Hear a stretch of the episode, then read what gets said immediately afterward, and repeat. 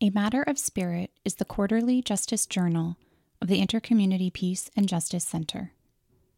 This article appeared in the fall 2020 issue on COVID 19.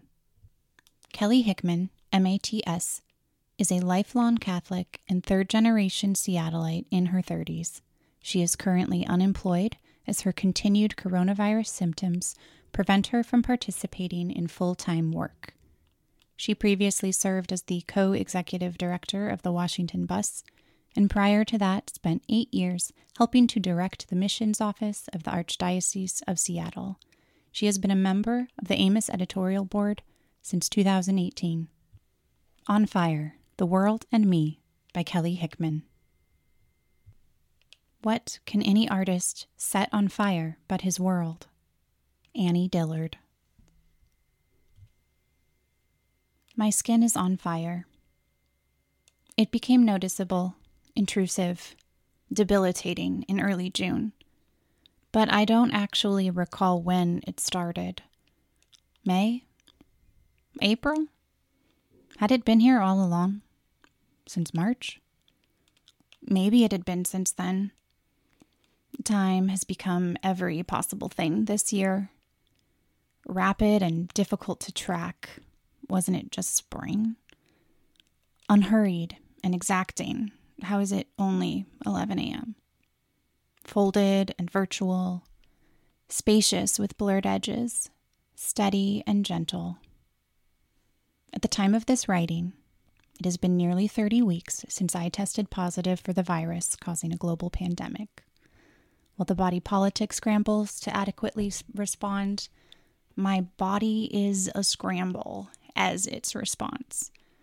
The skin on fire is only one of a myriad of neurological symptoms. Fatigue is another lingering symptom. A new friend. The other day I was so fatigued, it helps to keep using this in sentences, I find, that I was only able to stand for 10 or 15 minutes before needing to sit down. This, after no exertion, really.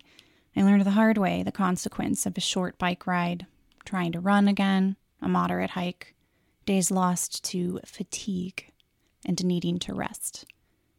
Other symptoms persist as well, too many and uninteresting to name them all here. It is my skin on fire that I return to. Fire, like time, seems to have transformed into some multi-dimensional reality. Perhaps it was ever thus. There is my skin on fire, yes. And there is the menacing phrase, You're fired, which for some reason always feels appropriate as it is belted out by a man with fire for hair, a president who spews fear and fans the flames of nationalism, bigotry, and hate. There's the fire of revolution that has taken hold of the American consciousness deeply emblazoned on our collective psyche in the form of a police precinct set on fire. As I write this, the air quality where I live in Seattle is indexed as unhealthy. The windows have been shut for days, followed by more days, due to smoke from wildfires throughout the western United States. Fire is painful and consuming, quick and absolute, rebellious and subversive, ravaging and devastating. As a person born and raised in the Pacific Northwest, I know something about fire ecology. Fires are part of the natural cycle of a forest. There's even fire stimulated flowering, in which fire helps certain plants to resprout, flower, release seeds, and germinate. Fire can be necessary for new growth and renewal. Am I, or better, are we, being consumed and destroyed? Or are we somehow instead re sprouting and flowering? In her short work, Holy the Firm, Annie Dillard recollects watching a moth attracted to her candle flame. One night, a moth flew into the candle, was caught, burned dry, and held. And then this moth essence, this spectacular skeleton, began to act as a wick. She kept burning. The candle had two wicks, two flames of identical height, side by side. To say that fire is transformative feels like a preposterous understatement.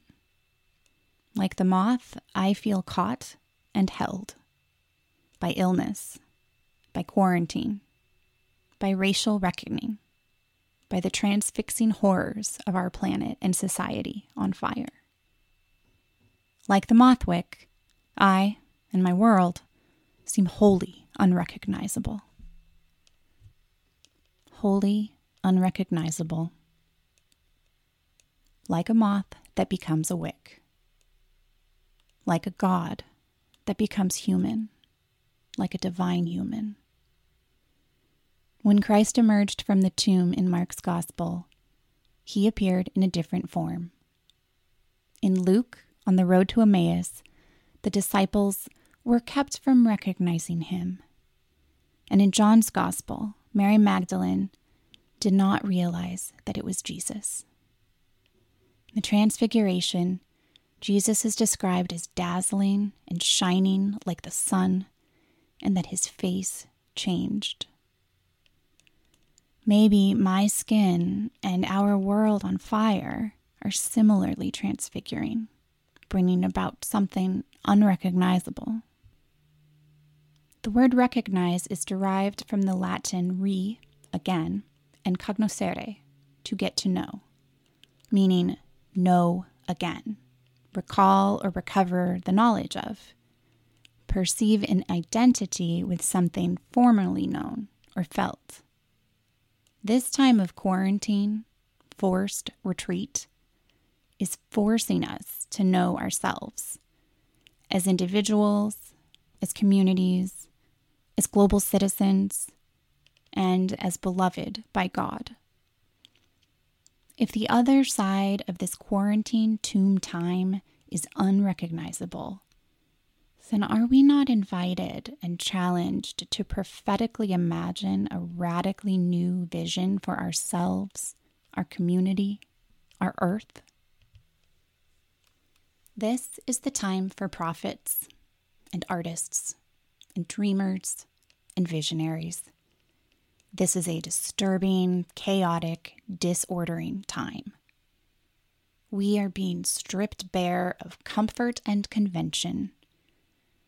May the fires of our time purify and bring us to truly recognize all that no longer serves humanity and creation, what needs to be torn down, burned down, die. My damaged cells will regenerate, but also my body self remains forever touched by coronavirus. In what ways will I be unrecognizable when the dust of transformation settles? Who am I becoming? Who are you becoming? Who will we be?